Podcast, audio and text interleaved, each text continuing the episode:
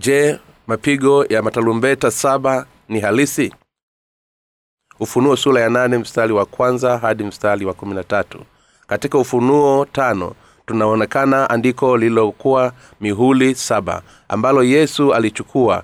Hii inamaanisha kwamba yesu alipewa mamlaka yote na nguvu za mungu na kwamba atatuongoza ulimwengu kwa mujibu wa mpango wa mungu. Kuanzia hapo na kuendelea ufunuo sura ya nane inaanza kifungu hiki.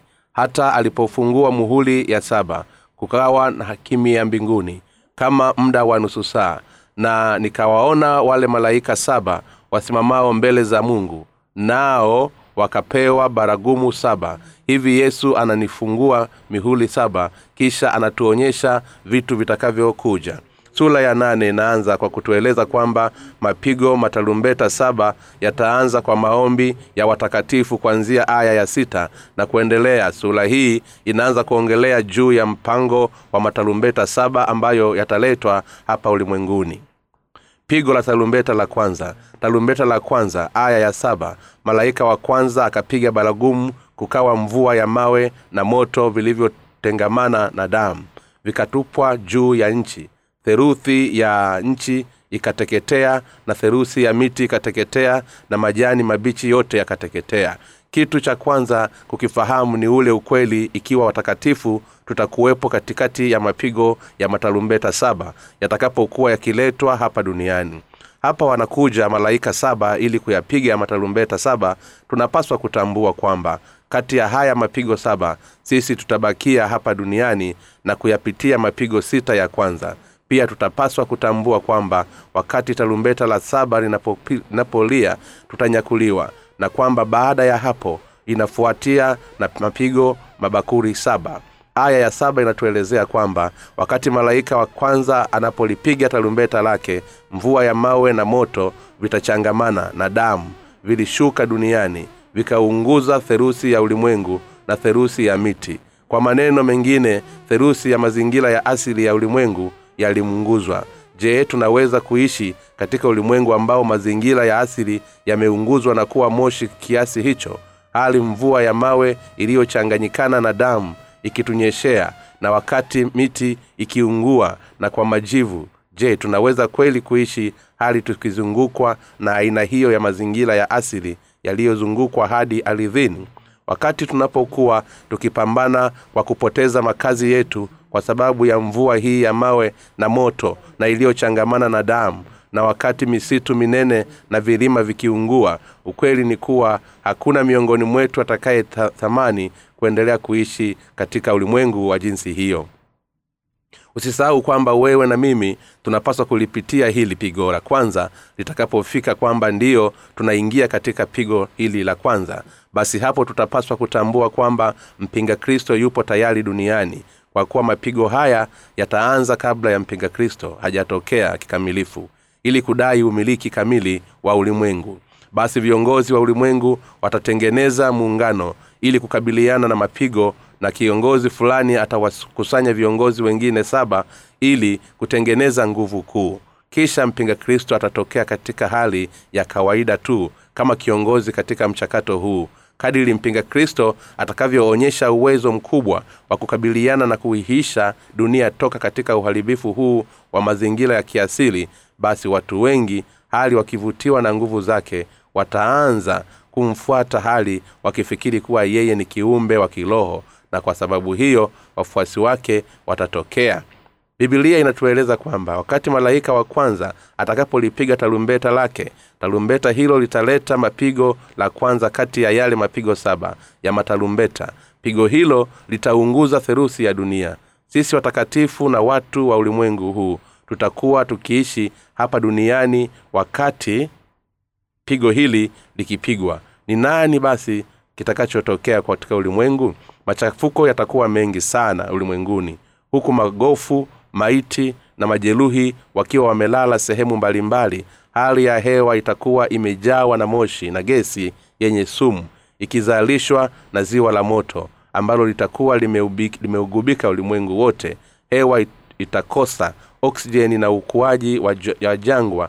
Kutokana na moto utakuwa ni mkubwa kiasi kwamba utasababisha uwezo duni kwa sayari kuzalisha hewa ya oksijeni pigo la kwanza pekee yake litauweka ulimwengu huu sehemu kubwa kuwa ni majivu litaleta uharibifu mkubwa kiasi cha kutoondolea hamu ya kuendelea kuishi hapa duniani.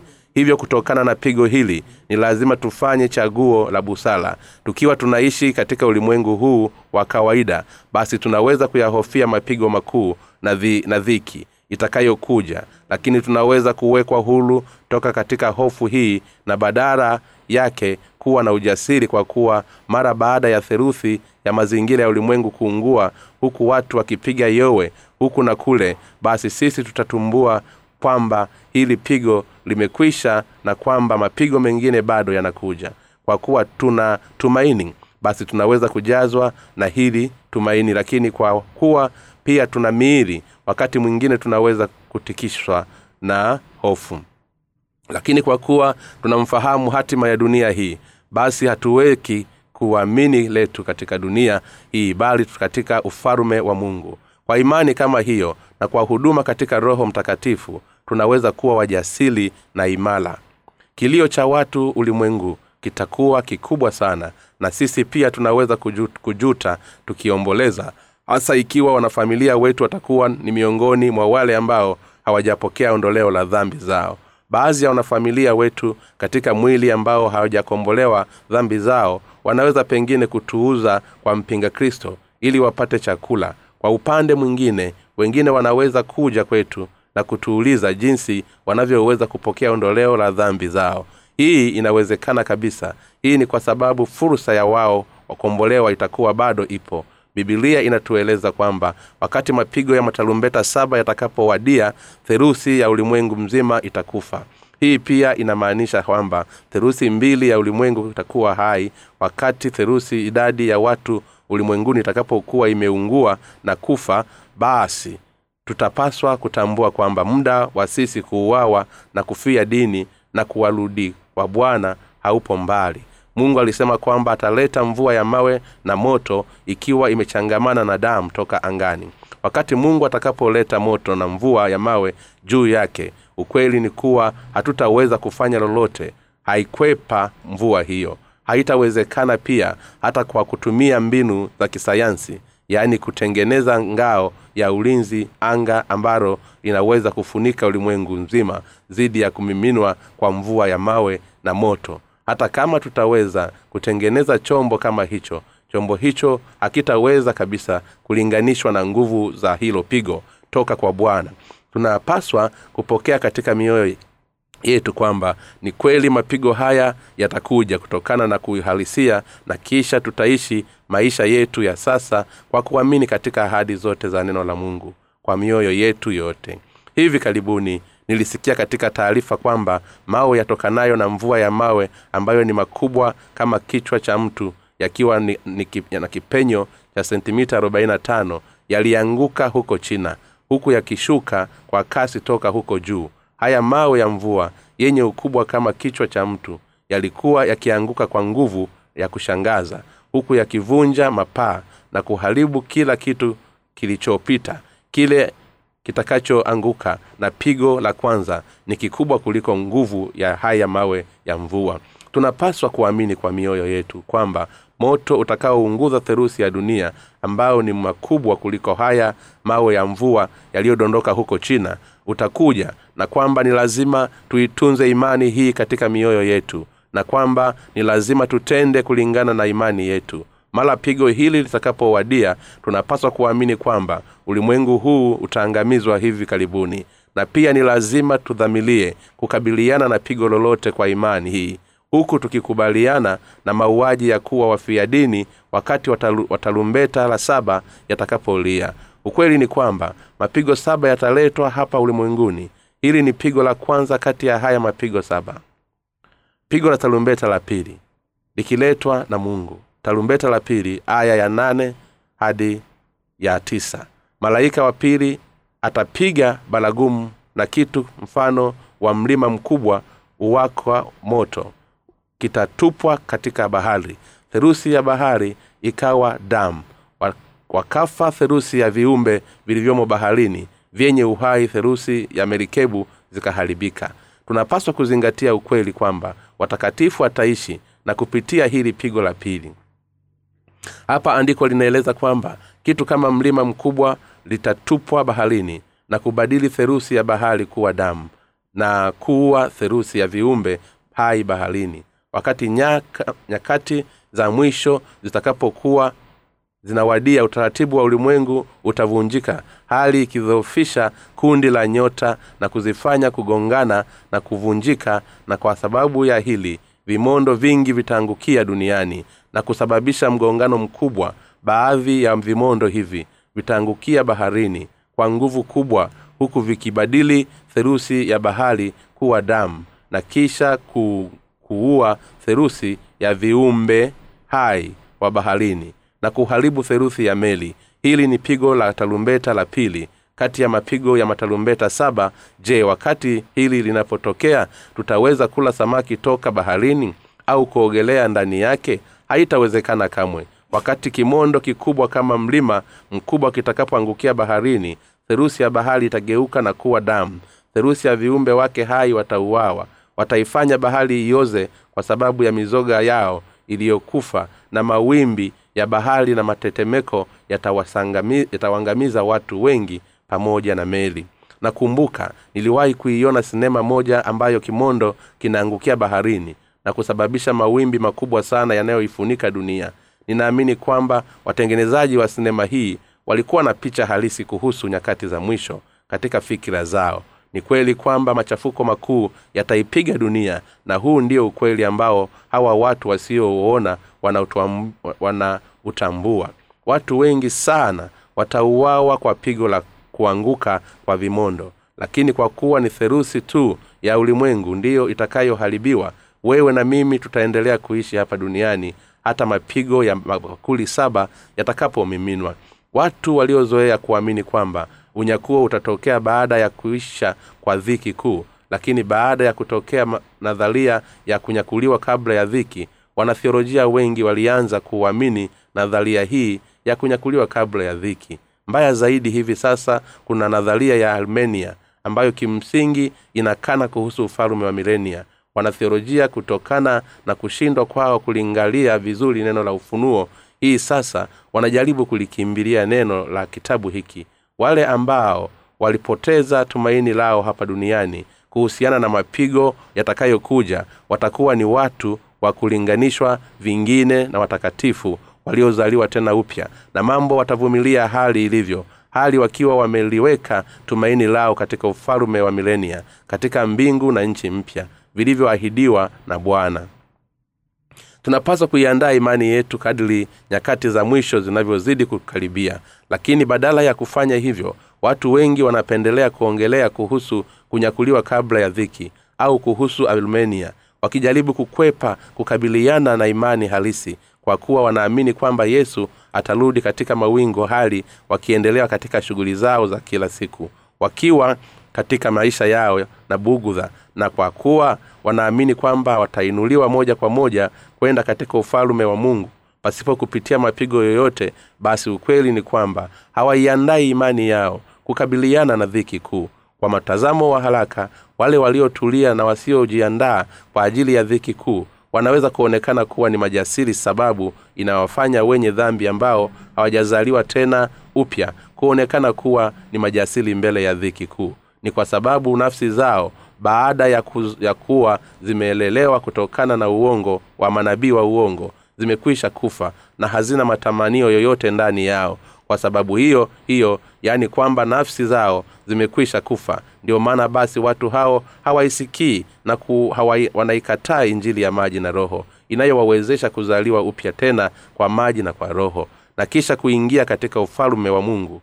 Yohana sura ya tatu mstari wa tano lakini waliozaliwa tena upya ni lazima waziandaye imani zao kwa ajili ya dhiki. Katika nyakati za mwisho hii haijalishi kwamba maisha yao ya sasa yana raha kiasi gani. Wanapaswa kujiandaa mapema kwa ajili ya baadaye kwa kuweka katika akili zao nia ya kuihubiri injili kwa wale ambao watakuwa waaminifu wa mungu ili kwamba waweze kuziokoa nafsi zingi katika inavyowezekana. Utakapowadia wakati wa dhiki kudharauliwa ujio wa karibu wa dhiki kuu. Ni jimbo la kujing, kuji, kujinga kabisa.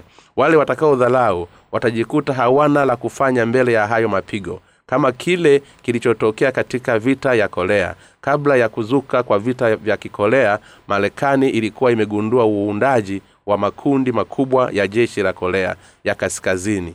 Na waliionya korea kusini kuhusiana na uamuzi unaoweza kujitokeza lakini serikali ya korea kusini na jeshi lake walidhalau onyo hilo kayasi kuwa wakaruhusu hata majeshi kwenda likizo na kuwaruhusu ma- maafisa wa mstari wa mbele kufurahia mapumziko ya mwisho wa wiki katika siku ambayo walivamiwa.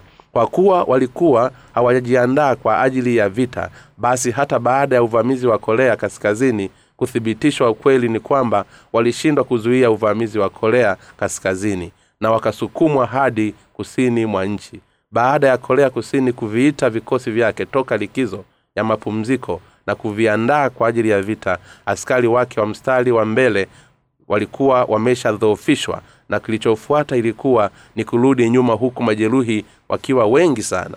Hii ndiyo aina ya ole ambayo inatukuta ikiwa hatutaliamini neno ambalo mungu ameliongelea kwetu kuhusu nyakati za mwisho lakini kama tutaliamini neno hilo kwa uaminifu basi ni hakika kwamba tunaweza kuikwepa hiyo. Ole ufunuo inazungumzia juu ya kimbilio wakati wa dhiki kuu lakini haituelezei juu ya neno halisi la kukimbilia. Hivyo inatueleza kwamba watakatifu watalindwa na kutunzwa katika kimbilio. Hili kimbilio si jingine bali ni kanisa. Ni wapi mtu anapoweza kupata kimbilio hapo ulimwenguni baadhi ya watu wanasema kwamba wanaweza kuwa hai ikiwa watakimbia kwenye israeli. Lakini huko israeli watakimbiliana na dhiki kuu zaidi. Unapaswa kutambua kwamba mpinga kristo mwenyewe ataweka makao yake israeli. Basi mapigo yatakuwa ni mazito zaidi pale israeli. Ingawa hili neno kuhusu dhiki linaweza lisionekane kuwa ni halisia hivi sasa lakini unapaswa kulifahamu katika moyo wako na kisha ujiandaye kwa ajili yatakayojili hapo baadaye. Unapaswa kuliamini hili neno kwa moyo wako wote na ni lazima uihubiri injili hii kwa imani hiki kwa watu wengine kama kwamba unaishi katika kipindi cha dhiki kuu. Unapaswa kuiandaa mioyo ya watu na kuiongoza kwenda katika kimbilio kwa kuwahubiri injili ya maji na roho mungu ametuweka katika makanisa yake ili kwamba tuweze kuwahubilia watu mambo kama haya yatakayokuja na kisha kuwasaidia kuiandaa imani yao kwa ajili ya nyakati za mwisho. Hii ndiyo sababu tunafanya hivi kinachofanyika yaani kuihubiri injili ya maji na roho kwa nguvu zetu zote. Tunaihubiri neno la ufunuo nyakati hizi si kwa sababu ya kujisifu bali kwa kuwa ni neno ambalo ni la muhimu sana katika kipindi cha sasa kwa waumini wasio na waumini. Ni kwa ni kuiandaa imani yetu sasa. Ndipo mioyo yetu itakapoweza kutoyumbishwa wakati wa dhiki na mapigo yatakapotushukia. Ni kweli kwamba mungu atatupatia ulinzi wake maalum lakini kwa kuwa wana, tunaishi katika ulimwengu wa kutisha na ngumu basi ikiwa tutafahamu kile ambacho kitakuja katika nyakati za mwisho na kisha kuiandaa imani yetu ili kuishinda dhiki bali tunaweza kuieneza injili zaidi na zaidi. Pia kwa kuwa tutaweza tumaini letu lenye ujasiri katika ufalume wa mungu basi ni kweli kwamba tutafangiliwa mbali na ulimwengu wa sasa. Wala hatutaiuza imani yetu bali tutatenda zaidi matendo ya imani. Hii ndiyo sababu tunalihubiri neno la ufunuo na kuzifanya kazi nyingi za imani. Pigo la tarumbeta la tatu. Tarumbeta la tatu aya ya kumi hadi kumi na moja. Malaika watatu akapiga baragumu nyota kubwa ikaanguka kutoka mbinguni iliyokuwa ikiwaka kama taa. Ikaanguka juu ya therusi ya mito na juu ya chemichemi za maji na jina lake ile nyota yaitwa pakanga. Therusi ya maji ikawa pakanga na wanadamu wengi wakafa kwa maji hayo kwa kuwa yaliitwa uchungu. Watakatifu wataishi hadi kulipia hili pigo la tatu. Pigo katika tarumbeta la pili lililetwa juu ya bahari lakini wakati huu tarumbeta la tatu linaleta pigo juu ya mito na chemichemi nyota kubwa ikianguka kutoka mbinguni. Inamaanisha ni kimondo. Mito na chemichemi ambazo zitapigwa na hicho kimondo itageuka kuwa michungu. Maana itageuka na kuwa pakanga hapo zamani watu walizoea kusaga pakanga na ule unga wake kwa madhumuni ya dawa dawa ambayo ilikuwa ni chungu sana kupitia maelezo. Bibilia inatueleza kwamba kadiri ya hii pakanga itakayoonekana kati ya maji ya ulimwengu basi watu wengi sana watakufa baada ya kunywa maji hayo yenye pakanga. Therusi ya maji safi ulimwenguni yatageuka kuwa pakanga. Watu wengi watakufa kutokana na maji hayo lakini bwana atawalinda watu wake katika hili pigo. Huenda kitu ambacho kitasababisha vifo zaidi ni magonjwa yatokanayo na maji. Pengine itakuwa ni kutokana na mabadiliko ya kikemikali katika maji kutokana na kuangukiwa na kimondo. Kwa maneno mengine watu hawatakufa ati kwa sababu tu maji yamekuwa ni machungu bali ni kwa sababu ya kitu kingine zaidi. Tunafahamu na kuamini kwamba haya mambo yote ni halisi na kwamba ni hakika kuwa yatakuja kutoka hapo baadaye. Pigo la tarumbeta la nne. Tarumbeta la nne aya ya kumi na mbili. Malaika wa nne akapiga baragumu therusi ya jua ikapigwa na therusi ya mwezi na therusi ya nyota ili kwamba ile therusi itiwe giza. Mchana usiangaze therusi yake wala usiku vivyo hivyo. Usisahau kwamba watakatifu watakuwa bado wakiishi hapa duniani hata katika pigo hili la nne. Ikiwa therusi ya mwanga wa mchana huangazii basi hii inamaanisha kwamba mchana utapungua kwa takribani masaa manane kati ya masaa sab, saba hadi nane. Kwa kuwa mwezi pamoja na nyota zitapoteza therusi ya nuru yake basi ulimwengu wote utakuwa giza. Kwa maneno mengine wakati ingalipaswa kuwa mchana angalau ba, angavu baada yake kutakuwa na giza sinema inayoitwa unyakuo inafuata nadharia ya kinyakuliwa kabla ya dhiki. Lakini katika sinema hiyo unaweza kuona ulimwengu mzima ukigeuka na kuwa giza. Wakati wa mchana huku watu wote wakipatwa na wasiwasi hebu fikiria wewe mwenyewe inadhaniwa kuwa ni saa tano kamili asubuhi. Halafu fumba na kufumbua jua linatoweka na kunakuwa hakuna mwanga. Hata wewe pia utakumbwa na hofu kana kwamba umetembelewa na maraika wa mauti. Tunafahamu kwamba tunapaswa kuishi na kupitia kipindi chenye machafuko kama hicho.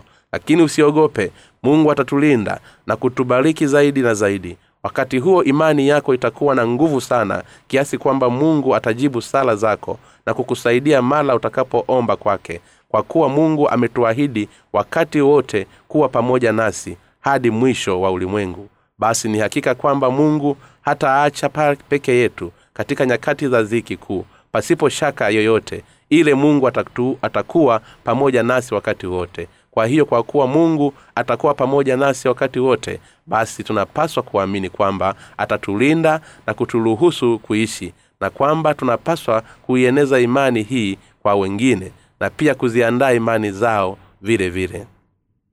Mapigo mengine matatu yatakayokuja aya ya kumi na tatu inasema kisha nikaona nikasikia na tai mmoja akiluka katikati ya mbingu akisema kwa sauti kuu ole ole ole wao wakao juu ya nchi kwa sababu ya sauti zisinziazo za baragumu za malaika watatu walio tayari kupiga. Kama vile malaika alivyosema ole kwa sauti kuu mara tatu basi ni hakika kwamba kutakuwa na mapigo mengine matatu yatakayofuata hapa duniani kwa maneno mengine kati ya mapigo ya matalumbeta saba bado kuna mapengine matatu yatakayofuata. Tunapaswa kutambua kwamba itakapofikia talumbeta la saba basi unyakuo wetu utatokea. Baada ya kuishi kwa mapigo sita na wakati malaika wa saba anapolipiga talumbeta la saba basi hapo watakatifu watafufuliwa na kunyakuliwa mara moja. Baada ya watakatifu wote kuinuliwa angani basi hapo ndipo mapigo ya mabakuli saba yatakapomiminwa hapa duniani. Tunapaswa kutambua kwamba dunia hii punde itaingia katika mwanzo wa mapigo ya matarumbeta saba na yale mabakuli saba ambayo haya mapigo ya mabakuli saba yatamiminwa mara baada ya tarumbeta la saba kupigwa. Kwa mujibu wa mapenzi ya mungu tunapaswa kuyaamini mahayo yote na kwa mioyo yetu yote na kisha kuielea imani yetu sasa ili kwamba imani yetu iweze kukua na kuweza kuyavumilia mapigo yote ikiwa watu wanaamini pasipo kuwa na ufahamu wa nyakati za mwisho basi ni hakika kwamba wataogopa mara dhiki itakapokuja kiasi kwamba wataishi kuikana imani. Kwa hiyo ili tuweze kushinda katika nyakati za mwisho basi imani yetu katika mambo haya ni lazima iambatane na ufahamu sahihi kwa nyakati za mwisho leo hii wakati mwisho unatukaribia basi tunapaswa kutolidhalau kanisa au kuangukia mbali na kanisa. Mioyo yetu yote ni lazima iungane katika kanisa na bila kujalisha chochote kile tunapaswa kuendelea kuliamini neno la mungu linalohubiliwa kwetu kupitia kanisa huku tukishikana na kuishi kwa imani. Wakati mapigo haya yatakapokuja baadhi ya watu ambao hawajaokoka toka katika familia yako ukoo au hata marafiki wanaweza kukugeuka. Hata katika nyakati za kawaida tunapoulizwa kwamba ndugu zetu kaka zetu au wazazi wetu ni akina nani tukumbuke kwamba baba au bwana wetu atakueleza kwamba wale wote wanaofuata mapenzi ya baba bado ndiyo familia zetu. Wazazi na ndugu wakati ulimwengu wa dhiki utakapowadia. Wale waliozaliwa tena upya watatambua kwa hakika kuwa ndugu wanafamilia na akina dada wa kweli ni wapi kwa kuwa wanafahamu na kusaidiana kwa imani hii na kwa kuwa mungu amekwisha kukukomboa wewe na mimi. Toka katika mapigo haya basi mungu atatuchunga na kutulinda toka katika mapigo na atatutunza katika kanisa lake. Huku tukiwa kama watoto wake imani hii inapaswa kupandwa kikamilifu ndani yetu wale ambao katika nyakati za mwisho watatunza kwa mpinga kristo wanaweza kwa hakika kuwa wale wanaotoka katika familia zetu za kimwili. Kwa hiyo hata kama ni ndugu wa familia zetu ukweli ni kuwa kama hajazaliwa tena upya kwa maji na kwa roho basi tunapaswa kuwa na imani ya kuwaona ndugu hao kama ni ndugu familia zetu. Kimwili ukweli ni kwamba kama hajaokolewa basi tunapaswa kuwatambua kwamba hao ni adui zetu. Ni lazima tuifungue mioyo yetu ili kusikia mara kwa mara toka katika neno la mungu kuhusiana na jambo hili na kisha tuamini yale yanayoelezwa kuwa ni ukweli.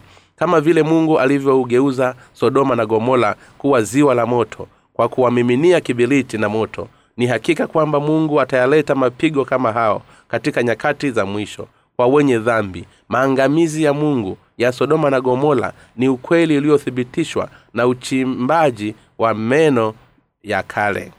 Katika siku hizi sinema nyingi ambazo maelezo yake ni kuhusu kuangamizwa kwa wanadamu kutokana na mgongano kati ya vimondo vya dunia vimekwisha tokea. Sinema kama hizo zimetengenezwa kwa kuzingatia neno la bibilia linalozungumzia juu ya mapigo ya siku za mwisho ambayo yatashukia dunia hii uwezekano wa vimondo kuanguka duniani upo juu sana kiasi kwamba mapigo haya yanaweza kutokea katika ulimwengu huu wa sasa. Mfano mzuri ni ushahidi wa elimu ya, ya visukuku vya kale toka katika mabaki ya dinosaur ambayo yanaweza kwamba ulimwengu ulipitia mabadiliko makubwa sana katika nyakati za kale. Mfumo wa maisha uliotofautiana utaonyesha kuu juu ya uwepo wa tofauti ya pita mabaki hayo na visukukuu baadhi ya wanasayansi wanapendeza kwamba utofauti huu wa maisha ya kale yakiwemo ya dinosaur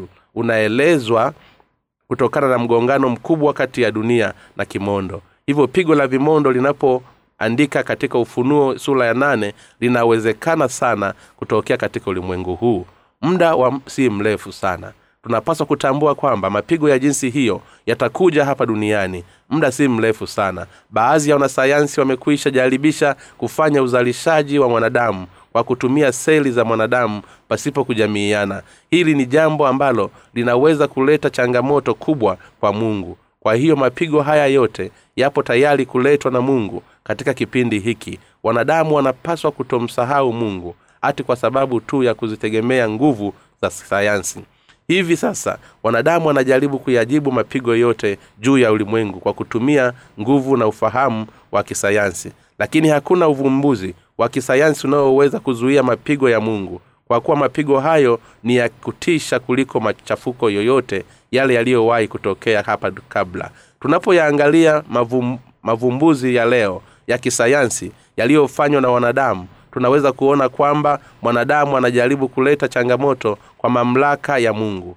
huku akitaka kuwa kama mungu. Lakini haijalishi kwamba maendeleo ya kisayansi yatakuwa yamefikia kiwango gani. Hakuna hata mmoja anayeweza kuyazuia mapigo yatakayoletwa na mungu. Mapigo haya yote yameletwa si kwa sababu nyingine yoyote bali ni kwa sababu ya mwanadamu mwenyewe njia pekee ya kuyakwepa mapigo yatakayoletwa na mungu ni kuugundua ukweli kwa uokovu kwa kupitia injili ya maji na roho na kisha kupata kimbilio katika mikono ya bwana kwa kuiamini injili hiyo. Hebu uyakwepe mapigo haya kwa kutambua na kuamini kwamba njia pekee ya wewe ya kukwepa mapigo hayo ya kutisha ni imani yako katika injili ya maji na roho.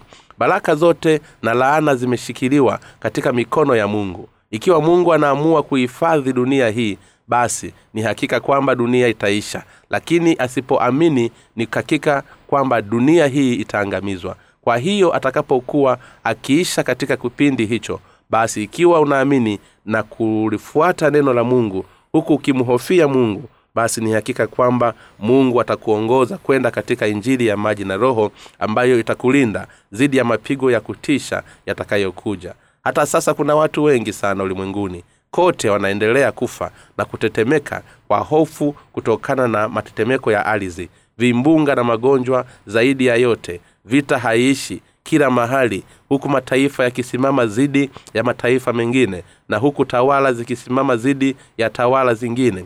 Kwa hiyo wakati mpinga kristo atakapotokea hivi karibuni na kisha kuyatatua matatizo na machafuko kama hayo basi watu wengi sana watamfuata. Hii inatufuatia na kushuka kwa mapigo ya kutisha zaidi hapa duniani na hatimaye ulimwengu huu utaangamizwa kikamilifu kwa mapigo haya yatakayoletwa na mungu. Mungu ataumba mbingu na nchi mpya na kisha kuwapatia wale waliokombolewa toka katika dhambi. Dhuluma la uumbaji wa mungu wa mbingu na nchi mpya ili kuwapatia wale waliozaliwa tena upya kwa kuamini katika injili ya maji na roho. Muda si mrefu mungu atauangamiza ulimwengu wa kwanza na kisha kuufungua ulimwengu wa pili kama vile ulimwengu wa kale wa dinosaur ulivyotokea. Basi vivyo hivyo ulimwengu huu wa sasa wenye ustaarabu wa kisayansi ndiyo utakavyotoweka. Nasi tutashuhudia kwa macho yetu kuhusu mwanzo wa ulimwengu mpya ambao mungu atauleta hii ni lazima tufikirie jinsi tutakavyoishi sasa. Ni lazima tuamini juu ya mapigo yote yatakayokuja kama ilivyoandikwa katika kifungu chake leo cha maandiko na kisha tuishi maisha yetu yaliyosalia kwa ajili ya haki ya mungu. Hali tukijiandaa kwa ajili ya ulimwengu ujao kwa imani. Ni lazima tuwe na ufahamu kuhusu neno la unabii la ufunuo. Ninasema hivi kwa sasa kwa kuwa siku itakapowadia ufahamu wote ambao umeupata utakuwa ni wa faida kubwa kwa imani yako.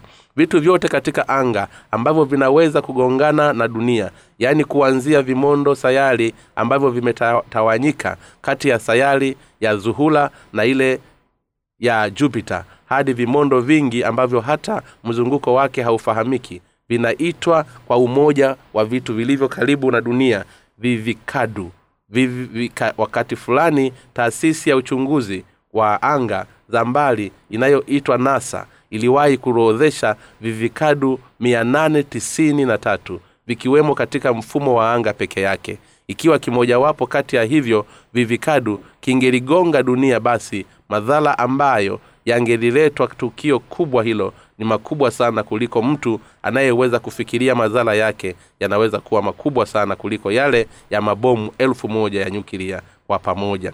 Hebu fikiria ni kitu gani kingelitokea basi wakati huo. Ni hakika kwamba misitu maji na meli zingeliharibiwa. Hivyo wanadamu wote ni lazima waiamini njiri ya maji na roho na kisha waishi maisha yao huku wakijiandaa kwa ajili ya maisha ya milele bwana ametueleza kwamba wakati mapigo ya kiasili yatakapokuja hapa duniani therusi ya jua mwezi na nyota zote zitakapoteza nuru yake. Lakini ni watu wachache sana wanaofahamu hili na watu wachache pia wanaoliamini hili. Kwa hiyo ni idadi ndogo tu ya watu iliyoamini katika injili ya maji na roho na ndiyo hao wanaohubiri ukweli wa injili hii. Akili zetu ni lazima ziamke ni hakika kwamba mapigo yatakuja. Ni lazima tufahamu kwamba wanapaswa kuishi kwa imani gani katika maisha yetu yote yaliyosalia. Wewe na mimi ni lazima tutambue kwamba kipindi cha leo ni hatua chache sana hadi kufikia dhiki kuu. Hivyo ni lazima tuishi maisha yetu yasiyosalia kama imani na pasipokuwa na shaka katika mioyo yetu. Ikiwa hatutaishi kwa kuiamini neno la unabii kuhusu hii dhiki basi ni hakika kwamba mioyo yetu itakuwa mitupu na madhumuni yetu yatapotea na hivyo tutagubikwa na mashaka ya maisha. Tujitahidi hili hili isitokee. Wakati huo huo hatupaswi kuishi maisha yetu hali tukiliweka tumaini letu katika ulimwengu huu kana kwamba hatutaacha ulimwengu huu. Wale wanaofahamu na kusayansi na kiwango kidogo wanafahamu wazi kwamba hakuna tumaini kwa ulimwengu huu. Nina hakika kwamba mungu ataufanya ulimwengu huu kuwa kama uchafu. Mungu ataufanya ulimwengu mpya wa yesu na kisha kuwaruhusu wenye haki kuishi ndani yake. Naye atawaruhusu wale wanaoamini katika injili ya maji na roho kuishi pamoja naye milele. Tunapaswa kuachilia mbali nia na mawazo ya tu binafsi mbele za mungu na kisha kwa unyenyekevu tulipokee neno la kuamini neno lake la unabii. Tunapaswa kuihubiri injili ya maji na roho ili tuweze tena kuonana na bwana mara atakapokuja. Hebu tuishi kwa ajili ya kazi hii ya mungu. Wakati bwana atakaporudi hapa duniani basi sisi tutapokea maisha mapya. Miili yetu itabadilishwa na kuwa kama mwili wa bwana. Kisha tutaishi tena katika ulimwengu wake mpya. Mambo haya yote yatatokea kama yalivyotuambia. Ha, hatufahami siku halisi ambayo bwana atarudi. Lakini kwa kuzingatia ishara za ulimwengu basi tunafahamu wazi kwamba yale mapigo yote yaliyoandikwa katika neno la mungu yanakaribia kwa karibu kabisa. Hivyo sisi tumwamini mungu ambaye ametabili mambo haya yote na ambaye ametuonyesha njia ya uokovu mungu wa mbinguni na akubariki omba kitabu cha bule katika tovuti ya www nlmission com